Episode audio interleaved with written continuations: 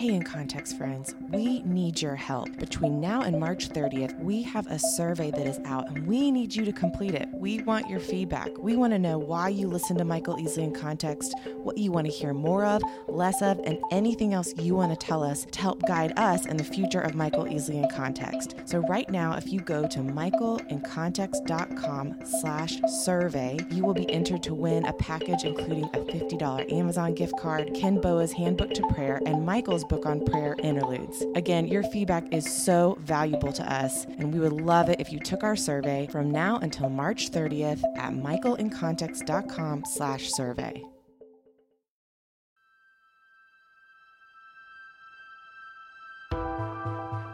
Over a span of 2,000 years, 40 authors on three different continents and in three different languages penned 66 books all of which were supernaturally inspired and intricately designed as God's revelation to man. The spoken word of God, living and active, sharper than a two edged sword, recorded and bound just for us. Join us on a journey from Genesis to Revelation, all 66 books. The Big Book, cover to cover. This is Michael Easley in context. We are looking at the book of Galatians, the small letter that Paul wrote the church of Galatia. And I want to begin by asking a question How do you know if a person is saved? And there, there's a watershed of what we believe and how we behave. Fair enough? What you believe and how you behave. So we explain that to trust Christ and Christ alone is to believe that he lived, that he died, that he was buried, that he came back from the dead, he overcame death.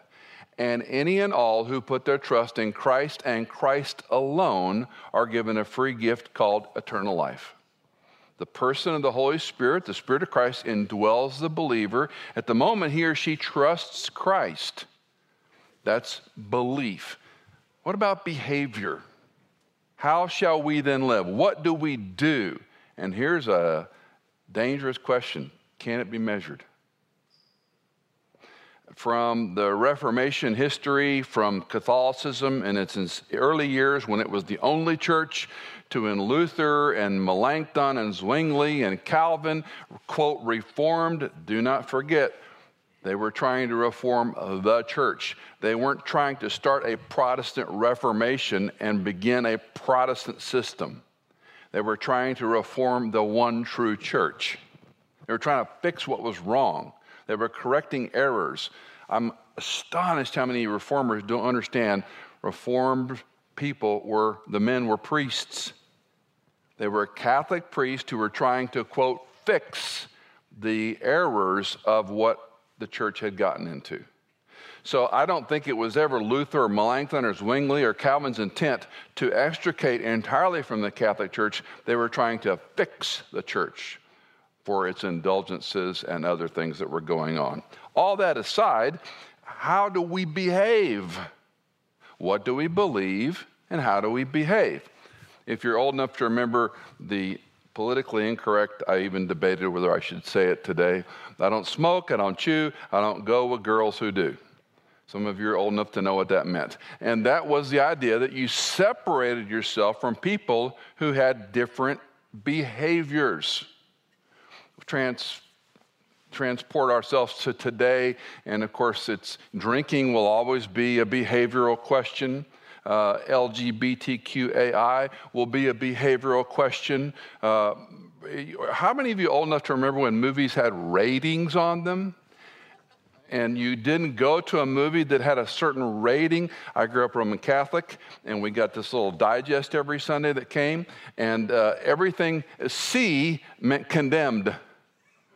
It was condemned by the church. You couldn't go see it. You only go see A and B movies. We didn't see a lot of movies weren't many A and B movies out there in those days. Today, everything would be C condemned. Uh, but, but we had these rating systems, and now I'm struck when I confess that I watch a Netflix series and it says, warning, smoking. For real? they're going to rate a series because people on the series smoke a cigarette. I mean, it's just sort of interesting. Sorry. Behavior. As a Christian, what behaviors are acceptable? Let's say we generally agree on belief. He lived, he died, he was buried, he came back from the dead, he paid for your sin and mine in my place, on my behalf, instead of me. In your place, on your behalf, instead of you. He died for your sins. He overcomes death if you put your trust in Christ to do for you what you cannot do for yourself.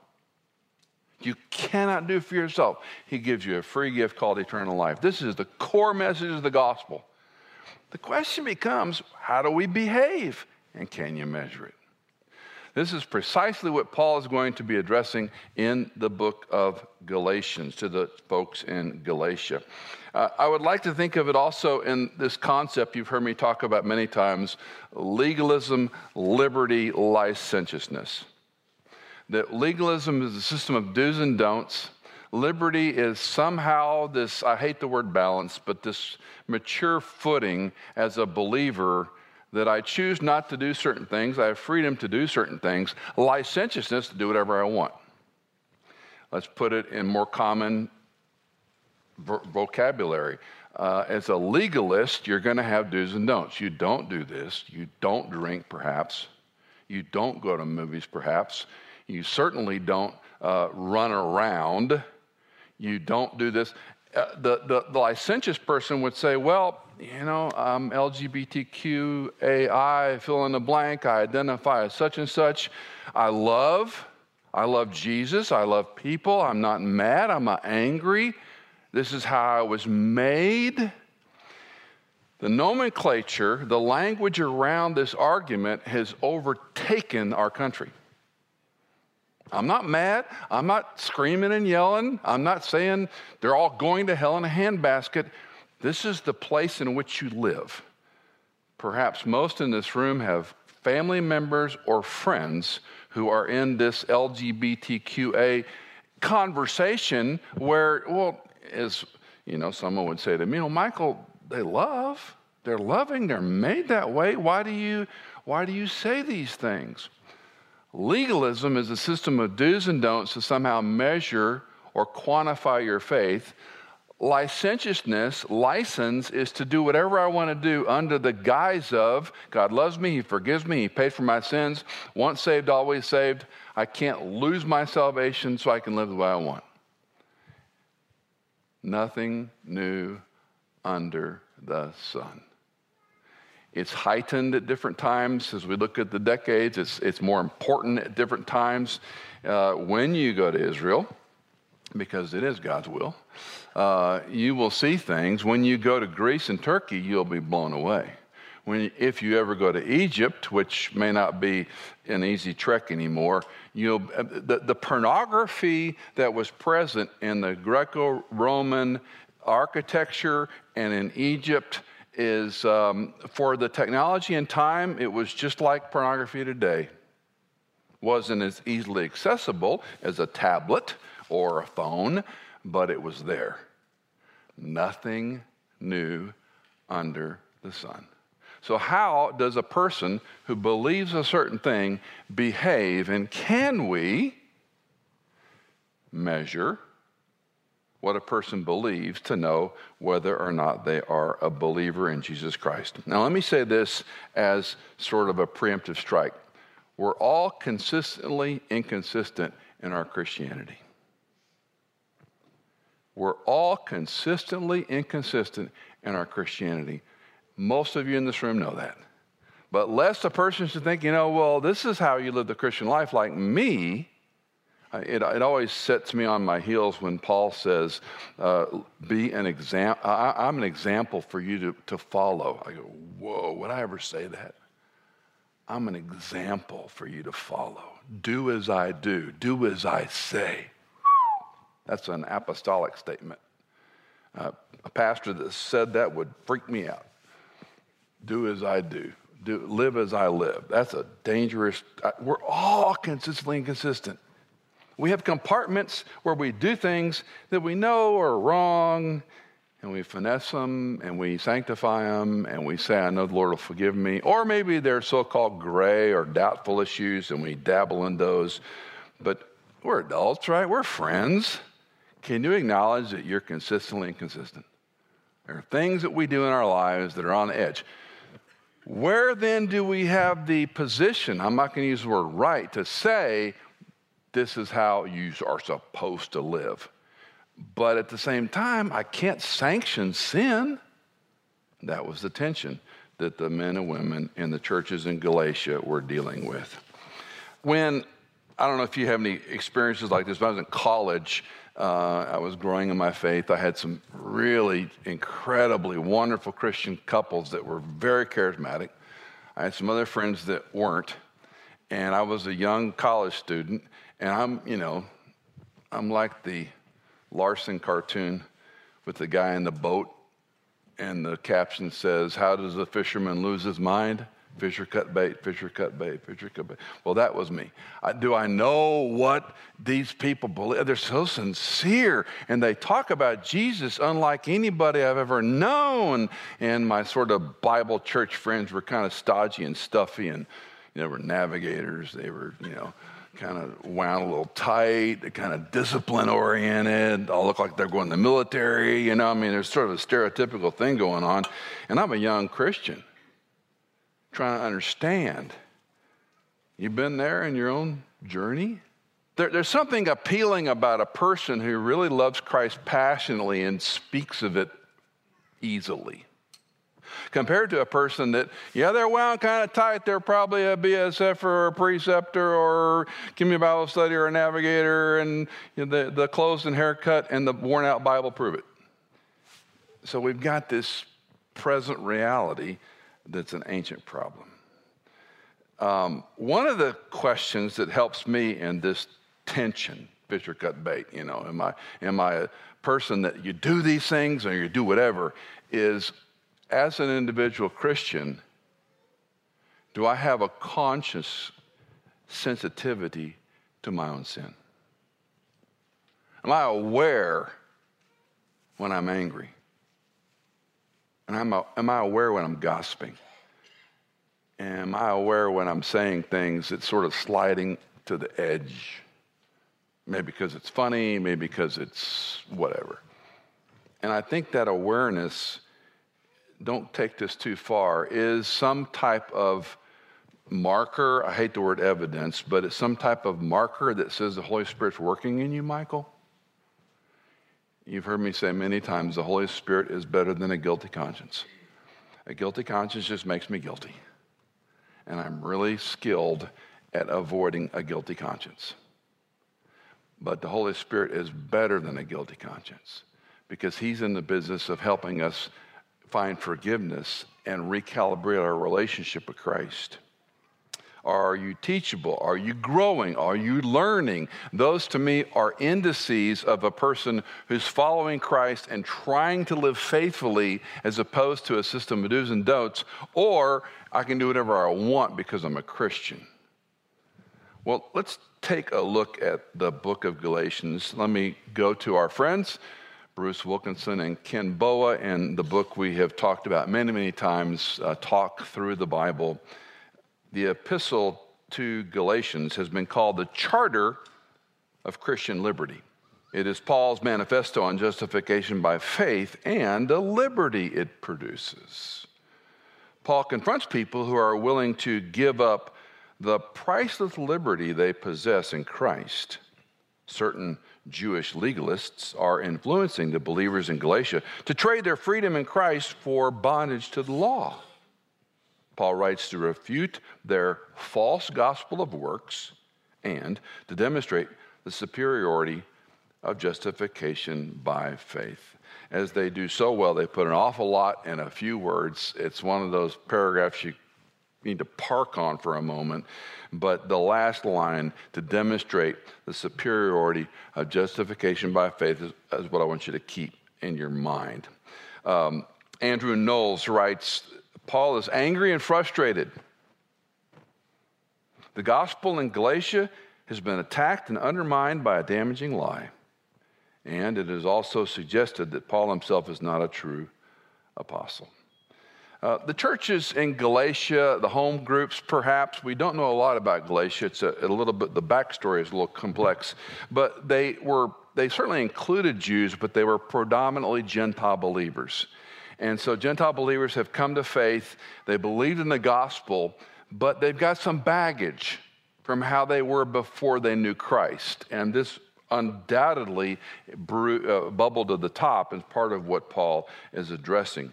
So you've got some strict Jews coming along, and the question that they are presenting, which is no different than I began how Jewish do you have to be before you're a Christian? How Jewish do you have to be before you're a Christian? That may seem like a silly question. That's what the Jerusalem Council in Acts 15 was all about. Because Paul and Barnabas are seeing all these Gentiles come to faith. Word goes back to the mother church in Jerusalem. They're ticked off because, wait, wait, wait. They're not living the way Jews lived before they came to Christ. And in no small summary, the Jerusalem Council is how Jewish do you have to be to be a Christian? That's truly what it's about. Now, if you've never heard of Judaism, if you don't know about Abraham and Moses and the law and David and the monarch and the Davidic covenants and the, the, the, uh, the, the, broken monarchy of the division between the north and south kingdoms, Israel and, and Judah, if you don't know this history, how much of that do you have to know before you can walk the aisle, pray the prayer, and say you're a Christian? That becomes a huge issue in Acts chapter 15. This is written in that section of what's going on in the book of Acts as the gospel is spreading.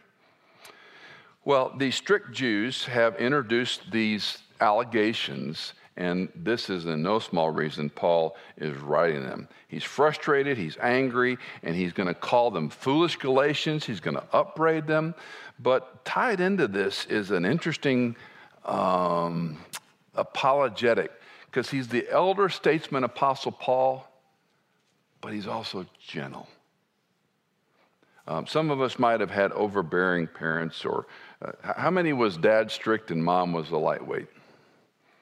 How many the other way around? Dad was a pu- uh, mom was a pushover or whatever, you know. Uh, and we have these pictures, right, of parents, the way they work.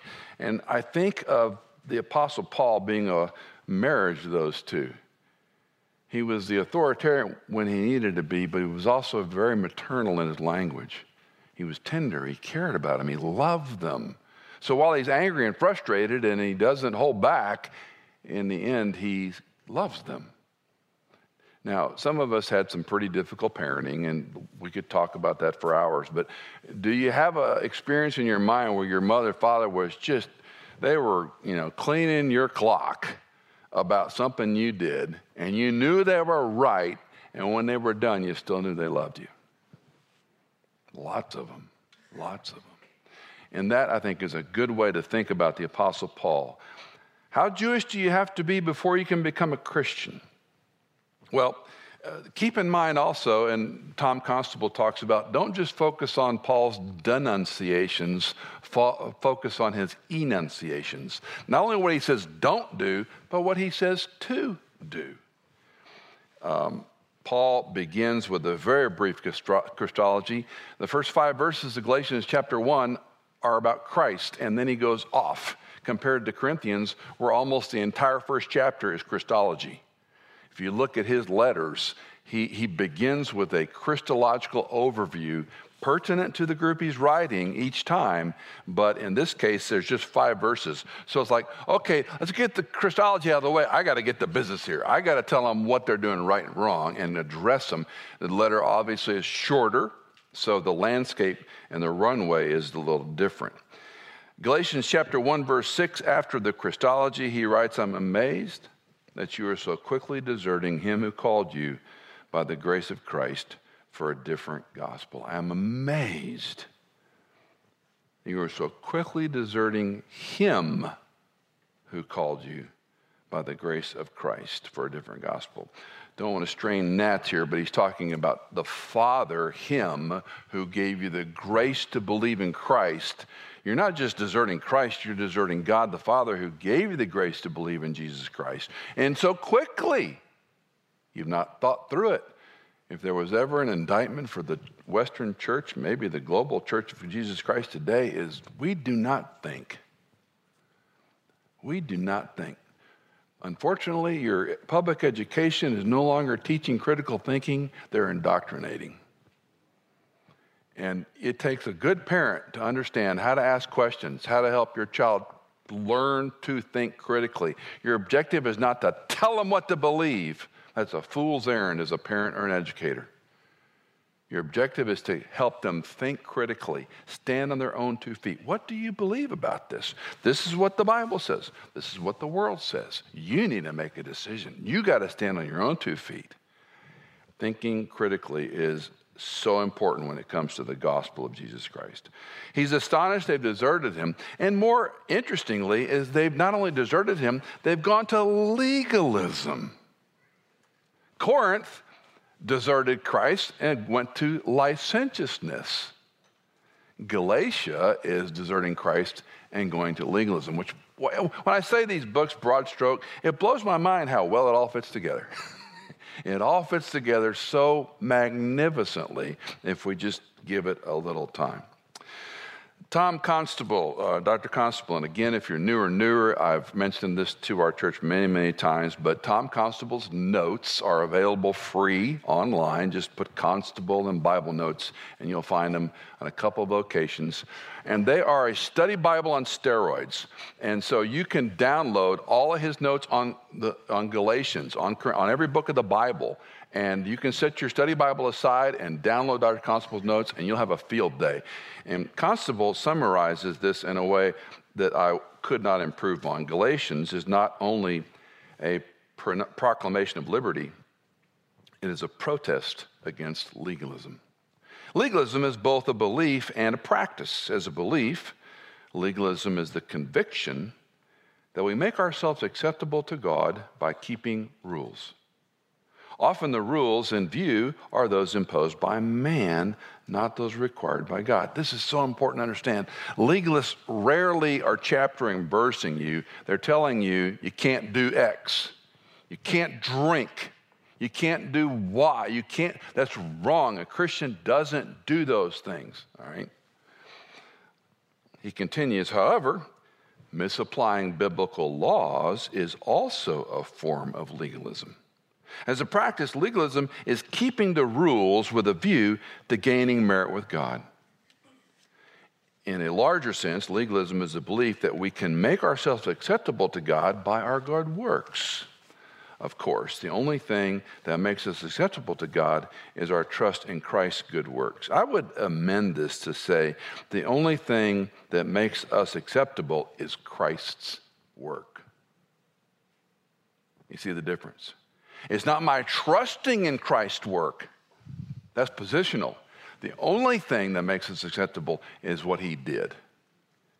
He lived, he died, he buried, he overcame the grave, he offered But It's Christ's work. I remember I was a first semester student in the seminary, and I went to talk to a, a lovely man, Bob Salstrom, with the Lord. And um, he, he had this little modest office with a little round table, and he had a Bible always open and you would go in to see Bob. Remember Bob Salstrom? You go in to see Bob, and he had this, this silver hair, and you go see him, and he was the gentleman's gentleman. He looked just, you know, godly. And, uh, and he, he wouldn't talk to you about what you wanted to talk to. He'd say, he'd say, Michael, read this. And he'd hand me what he had just read that morning. And then he would, he would smooth the pages with his hand and he would talk about the Bible and the Word of God. And I'll never forget, he asked me, he goes, What are you trusting in to get you to heaven? What are you trusting in to get you to heaven? And for once, I had the right answer. I said, What Christ did and what he said. He goes, Right. Not what you've done, not what you do. This is why the gospel is so hard for people. Because people have this set of scales in their head. When you do bad, you got to do good. Now, of course, there's no differential. They don't even know what bad means anymore. But you know, people that live ensconced in sin, when they're alone and they're quiet and they're sad and they're miserable, They know they're sinners. Sure, they might say they're fine. I don't think the image of God can bear that because you and I were made in the image of God and we know right from wrong. We know good from evil. We can sear it, our conscience. We can live in sin and make the callous hard. But when you're alone and lonely and people have disappointed you and you are in a bad spot, that question will enter your heart and mind. Who am I? What am I doing right? What am I doing wrong? Well, he continues in this vein. We are, he says, uh, he satisfied God's demand for us. We are saved by good works, but it is Christ's good works, not ours. I really like what he said. I want to give one amendment to it.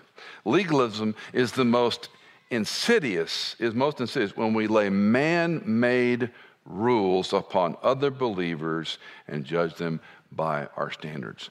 If I can say this kindly, not trying to be funny, if you want to be a legalist, God bless you. Don't export it. Don't put your do's and don'ts on other Christians. This is the most insidious part of legalism that Constable did not write about in that one section. And I think this is where some of us who've come out of legalist backgrounds, where the hair on the back of your neck stands up when you hear these do's and don'ts. Good Christians don't do this. Good Christians do this. And the hair on the back of my neck just goes, Are you kidding me? Are you going to impose your personal legalistic idiosyncrasies on me?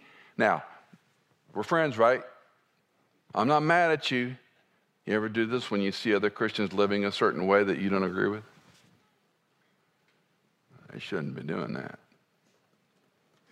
They shouldn't live that way. I mean, after all, I never do that, of course.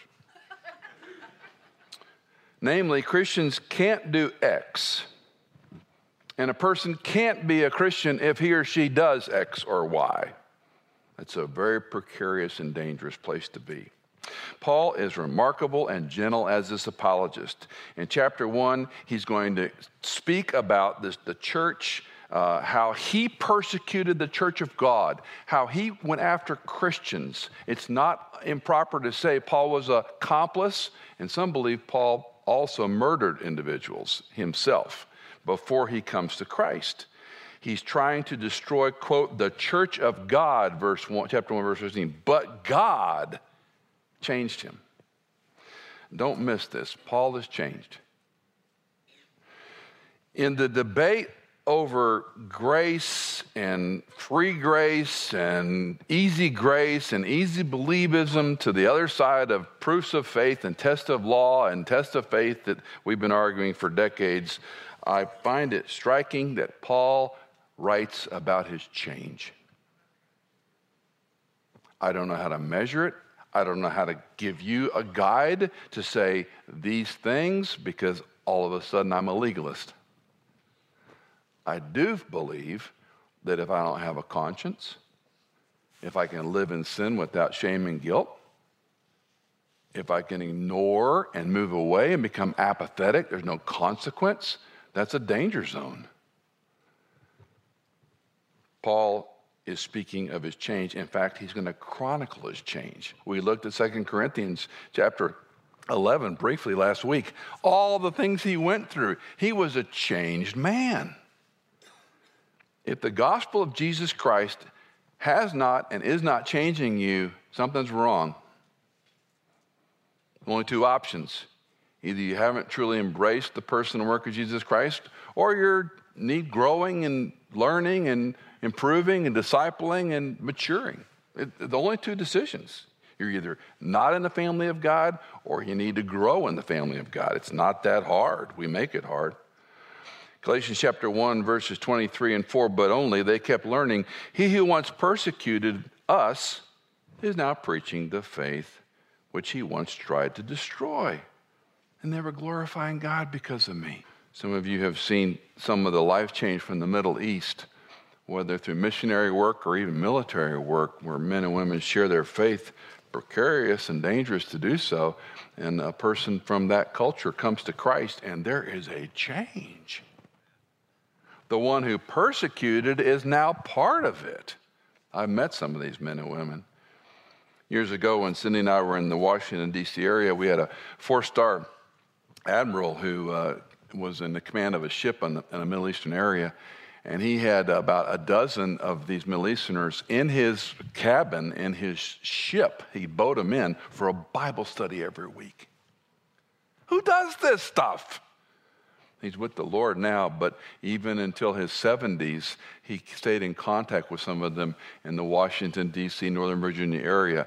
Enemies not just of America, enemies not just of the military power in America, enemies of Christ, who he shared the love of Christ with, who became what we call born again believers in Jesus Christ, that he remained friends with until he died. They were once persecuting and now they're at peace with. That's how Paul, are you, do you want to go to a meeting where Paul's preaching when you've heard of his reputation? I'd want to wait. It's sort of like, are you going to be first in line to get one of the, the one of the vaccines? You know, wait a while. I had a medical friend of mine say, I'm going to wait till about a half million people had it and see how they fare. See how they fare. And then maybe I'll entertain having it. We're suspicious people. Paul was persecuting and killing Christians, and now he's preaching the gospel of Christ. Talk about a life change. Chapter 2 recounts his 14 years in Jerusalem, which is, oh, by the way, it's an interesting apologetic. I spent 14 years in seminary to get this degree. You better listen to me. Oh, oh, by the way, I was 14 years with Barnabas and Titus. After I came to Christ, I was doing the things I'm telling you about. It's an, oh, by the way, credential. He didn't lead with it. And the liberty of the gospel was challenging the legalism of Galatia. This legalism versus grace challenge is explained in chapter 2, verse 11 and following. But I want to jump to chapter 2, verse 20, because it's one of these landmark, benchmark verses in my life, and I suspect in several of your uh, lives. This has been a verse that's been very helpful and important to you. In fact, why don't you read with me? I have been crucified with Christ, and it is no longer I who live, but Christ lives in me. And the life which I now live in the flesh, I live by faith in the Son of God who loved me and gave himself up for me. Repetition is good. One more time. I have been crucified with Christ. It is no longer I who live, but Christ lives in me. And the life which I now live in the flesh, I live by faith in the Son of God who loved me and gave himself up for me.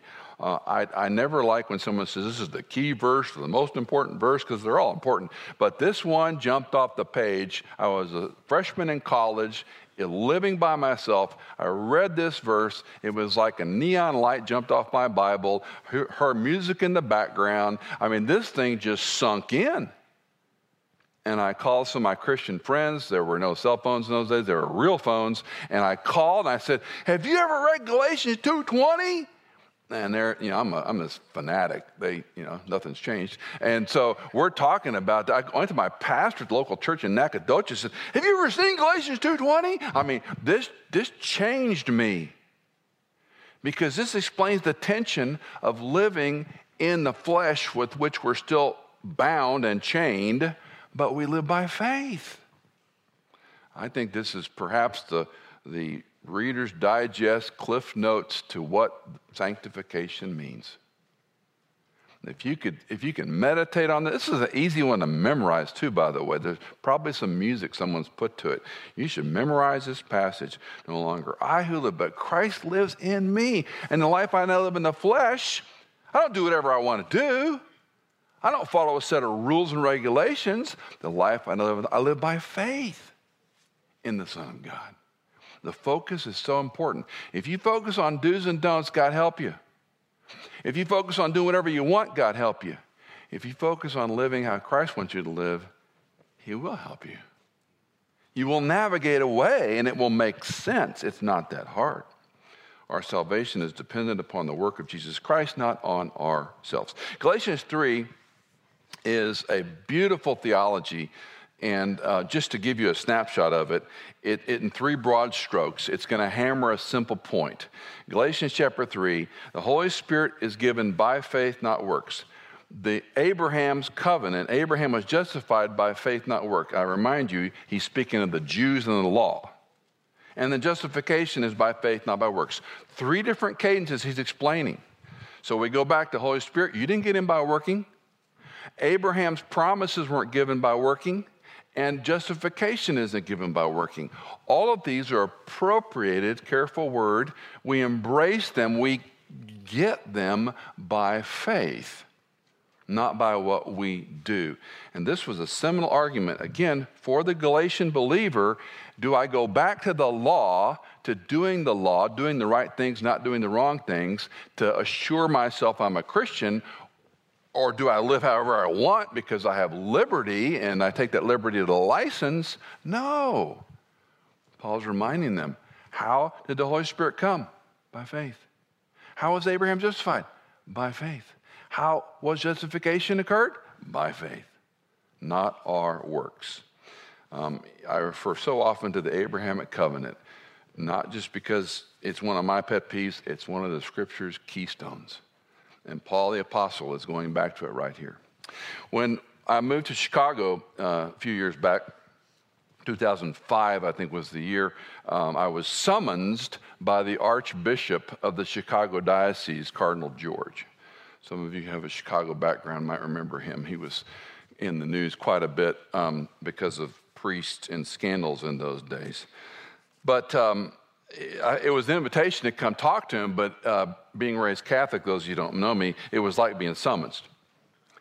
And I remember taking a cab because it was quite a, a, distance from the Institute to go see uh, Cardinal George. And um, it was a very cold, crisp Chicago morning. What else is new? And uh, I'm walking uh, by this incredible complex.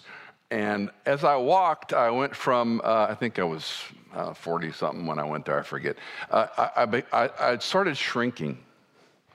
And before I opened the door, I was a 13 year old eighth grade boy and I opened the door, and the smell, any of you raised Catholic? The smell of the Catholic Church came back to my olfactory hallucinations. And I was, I was in a Catholic building, and I could smell the beeswax on the candles and the same color of paint on the walls I grew up with, the same wooden oak chairs in the hallway, the same nuns and people, lay people working there. I mean, I was 13 years old, eighth grade boy in trouble. That's how I felt. And so I went and finally found his assistant, and she told me to sit in a chair. And I promise you, I felt like I was in eighth grade going to see the principal, and I was in trouble. The same crucifixes on the wall, I'm, they get them from one place, Sacco Brothers, and they're all the same across the world. And so I'm, I'm like, I'm like sweating. So I go in, and whatever your frame of reference is, whether it's um, you know Lord of the Rings or you know uh, anyway, one of these movies where you go see the master and he's got this library. I go into this guy's office and it's, I mean, it's, you couldn't afford to build the thing. And the books were beautifully, I mean, probably first edition, leather bound, ancient books, all in his office. Though I sit behind this massive desk. Now, I'm 6'3, I'm not a small guy. He's a little smaller than me, but it, the chair was intentionally low. So now I really feel like an eighth grade kid. And we had this nice little chat, little pleasantries back and forth. He says to me after a few minutes, uh, I see you were raised Catholic. So he'd done homework on me. And I said, Yeah? Well, tell me about that. So I told him my mom and dad, who went to Mass every day for 62 years of marriage. I told him about going to parochial schools, etc. And I told him about, because every Catholic boy who goes to parochial schools entertains the priesthood. I mean, you, do. You don't want to do it, but you do. I mean, women are important to me. I'm sorry. I wanted to be married, not a priest. And so that was a non starter, but uh, you entertain it for a while. And um, so I tell him my story. And he's nonplussed. He's just staring at me. And so um, he wasn't mad, but he said, How'd you end up in Moody? And so I told him that story. Now, understand juxtaposition. Moody would be the biggest Protestant footprint in downtown Chicago juxtaposed to the Catholic diocese. Catholics being a little bit older. The properties were massive, the buildings were old, 1900s. He had a lot nicer house than I did, by the way. Uh, but nevertheless, these are sort of the vestiges of these two, illustratively, Protestant v. Catholic. So we're chatting away, and um, he asked me about my change, how I left the Catholic Church, and so I told him. He, he was a little short, he was a little critical. He kind of cocked his head in disapproval a few times. And um, so I asked him a question. I said, Cardinal, what came first, the promise of the law? And he looked at me. He didn't know I was asking. I said, What came first, the promise of God or the law of God? And he goes, What difference does that make? And I said, Well, Abraham received the promises of God before the law is in play. And St. Paul the Apostle is, talks about the promises came before the law. And he just looked at me like I was from Mars. And um, so I explained that I understood I was justified by faith, not by works. I understood that it was belief in Christ and Christ alone not attending the obligations of the Catholic Church to save me. I understood that my works have no part in my salvation. They do have a role in my life and my sanctification, but my works do not prove or ensure or get me a better foothold in heaven. At this point, of course, we were at odds. And um, it was not a long meeting, felt long. And I walked outside, and as I walked out of the labyrinth of that massive building and went outside. It was probably 35 degrees and sun was sort of shining and it was still very cool and crisp. But I decided to walk back, even though it was quite a walk. I needed to think a little bit, not about him. And it was a fascinating reflection. And Galatians 3 is what I thought about. I'm justified not by works. Abraham wasn't justified by works. Justification is not by works. It's by the work of the Holy Spirit. It's by the work of God in your life. It's I've been crucified with Christ and no longer live, but Christ lives in me. And the life that I now live in the flesh, I live by faith in the Son of God who loved me and gave himself up for me. And I went from a eighth grade boy in a cassock and a surplice to a grown man again as I walked back to my office. You see, you can never be good enough. And that's the deception of any religious system. And I'm not saying all Catholics are in that category. Don't say that. I didn't say that. But if you're in a religious denomination and in a system and you don't differentiate, there's a problem. It's not what you do, it's what he's done. And this is the argument of Galatians. Chapter 4, he's going to move into the fact that believers are free from the works of the law. Time is upon me. Let me go to chapter 5, verse 1. It was for freedom that Christ set us free. Therefore, keep standing firm and do not be subject again to a yoke of slavery. I love this verse. It was for freedom that Christ set us free. He didn't set you free to be back enslaved to do's and don'ts. Now, what happens though? If we take those do's and don'ts too far, we're legalists. If we take our freedom too far, we're licentious. Does that make sense? That, that to me, you got to keep that in mind with the book of Galatians. The letter is that you can't be better by do's and don'ts, and you can't live like you want with liberty taken too far into license. Again, I don't like the word balance, but that's kind of a word our brain runs to um, it's really a recalibration. Now, chapter 5 lays out two passages that I want to commend you to do for your devotion this week. I want you to take chapter 5, verses 19 to 25 and verses 26 to 31, and I want you to lay them side by side on a real piece of paper if you want to do that. And let's read these two passages and let me begin framing them with the deeds of the flesh are evident, but the fruit of the Spirit is love. These two stanzas frame this section, and I think most Christians have never, you might know the fruit or as incorrectly pronounced, the fruits of the Spirit. You might know the list. You might have grown up with a Psalty tape or something like that, but I don't know that you put these side by side. Now, let me read these two passages. Paul is saying, look, if you're going to talk about Judaism and do's and don'ts, this is what the deeds of the flesh look like. If you're going to talk about liberty in the spirit, this is what that looks like. Let me read them. Now, the deeds of the flesh are evident, meaning what? Common sense. It, oh, hello, obvious. The deeds of the flesh are evident, which are immorality, impurity, sensuality. May I pause for a second? How can a culture sanctify sexual preference and sin and self identification and anything else as long as it doesn't hurt anybody, as long as I'm loving?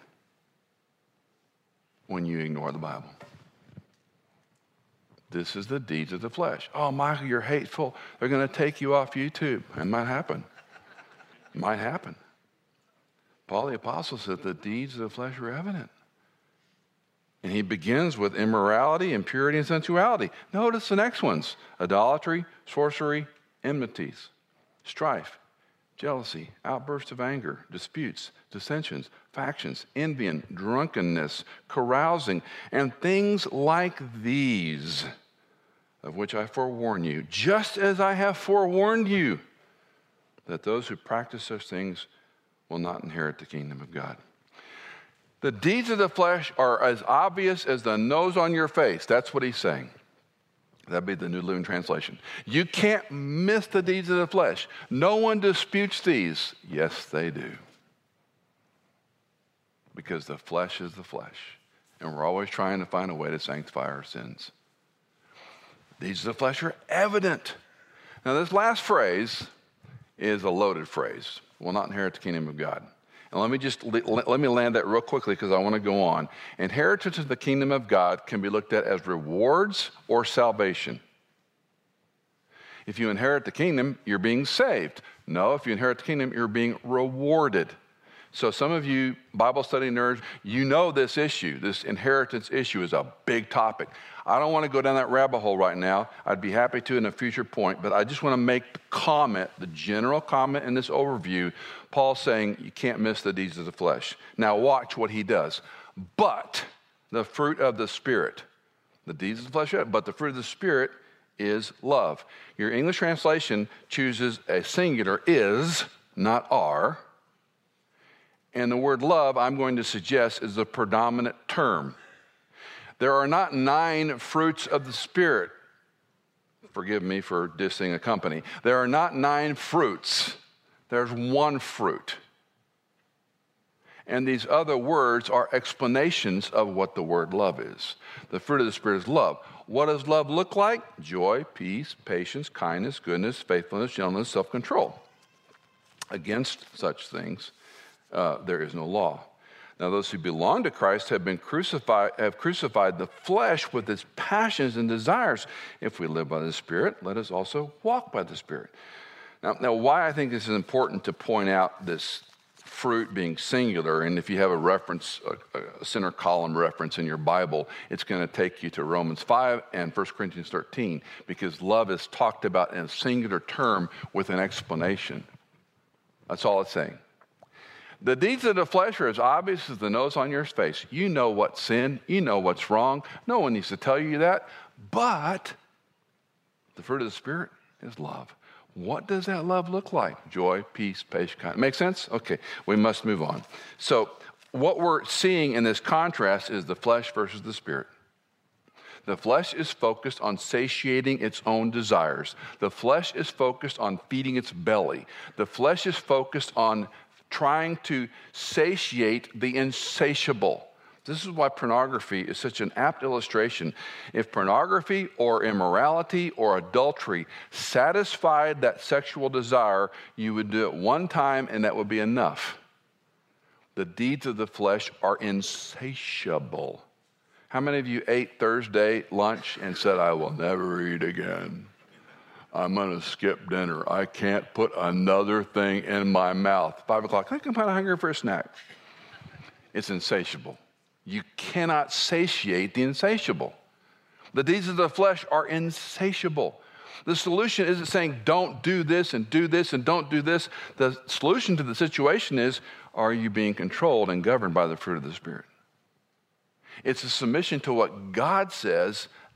I, I, don't even like the phrase that we have the freedom to obey God. It's a, it's a true phrase, but it creates a, a, a wrong idea in, our, in our, the way, common way we think, because obedience sounds bad again. No, uh, following Christ by the Spirit is saying no to the flesh. That's the tension. To sum it up, it's the flesh versus the Spirit. To sum it up, who controls you? your flesh or your spirit? Answer both. Right? We're friends. There are times the flesh controls me, and there's times the spirit controls me. Both take a submission to the thing. I've got to submit to the flesh to have another helping of X. I've got to have submission to the flesh to agree to try to satiate that desire. I've got to say yes to the Spirit and allow myself to be controlled by the Spirit of God. I have the freedom to obey, true, but I also have the joy of having the Spirit who is love control me. Forgive me, I'm way over, I'm way out of time, but I want to give you this one illustration. I've given it to you many times. Paul, speaks of the fruit of, of, the Spirit controlling us. And I often use this illustration. Some of you heard it before. Um, when he says, Don't be drunk with wine, but be filled with the Holy Spirit. And too many people hear that going, I need more of the Holy Spirit. I need to be filled up more. Some of our hymns and songs in contemporary music even talk about, give me more of you. That's really bad theology. When you, die, when you came to Christ, the Holy Spirit indwelt you, period. You got more of the Spirit than you're ever going to take advantage of because we're bound by the flesh. You are not filled capacity, the word is really controlled by. So when Paul says, be full of the Spirit, don't be drunk with wine. So if, if I had a glass of wine or bourbon or beer and I drank it to excess, after a while, what's controlling me? The alcohol I've ingested is taking over. Don't be drunk with wine, but be controlled by the Holy Spirit. Both are internal. One is a fleshly thing that I consume that changes me. The other one is the Spirit of Christ who indwells me, that if I submit to Him, I'm controlled by Him. When you're in the temptation zone, have you ever prayed the simple prayer Jesus Christ, will you help me by your Holy Spirit to say no to the flesh? You ever done that? When you're on the throes, whether it's porn or the affair or drinking too much or whatever it is, is, is your, we all have them. We're all consistently inconsistent, right? We all have them. When you're pulled that way, have you said, Lord Jesus, I'm a big fat sinner. I am inclined by my flesh. I like my flesh. And by myself, I'm going to fall into that trap. Can you help me? He told me this guy was the paraclete, the helper who walked alongside. Will you help me? I don't even know what that means. Will you help me? If you're, I mean, why do we make it so religious and seminary-esque and you know over the top? Just ask him for help. Because the fruit of the Spirit is love, not guilt, joy, not sadness, peace, not consternation. I do love the Psalty things. We, we indoctrinated our children on it. And I remember the self control one. The self control is just controlling myself. Couldn't have said it better. Self control is just controlling myself. You know what? He's hard to control sometimes. And that's why I need God's Spirit. Well, I'm over. I must stop. Galatians 6 is a whole nother wonderful chapter, bearing one another's burdens, not losing heart and doing good. On and on it goes. Let us not lose heart in doing good for such a time as this.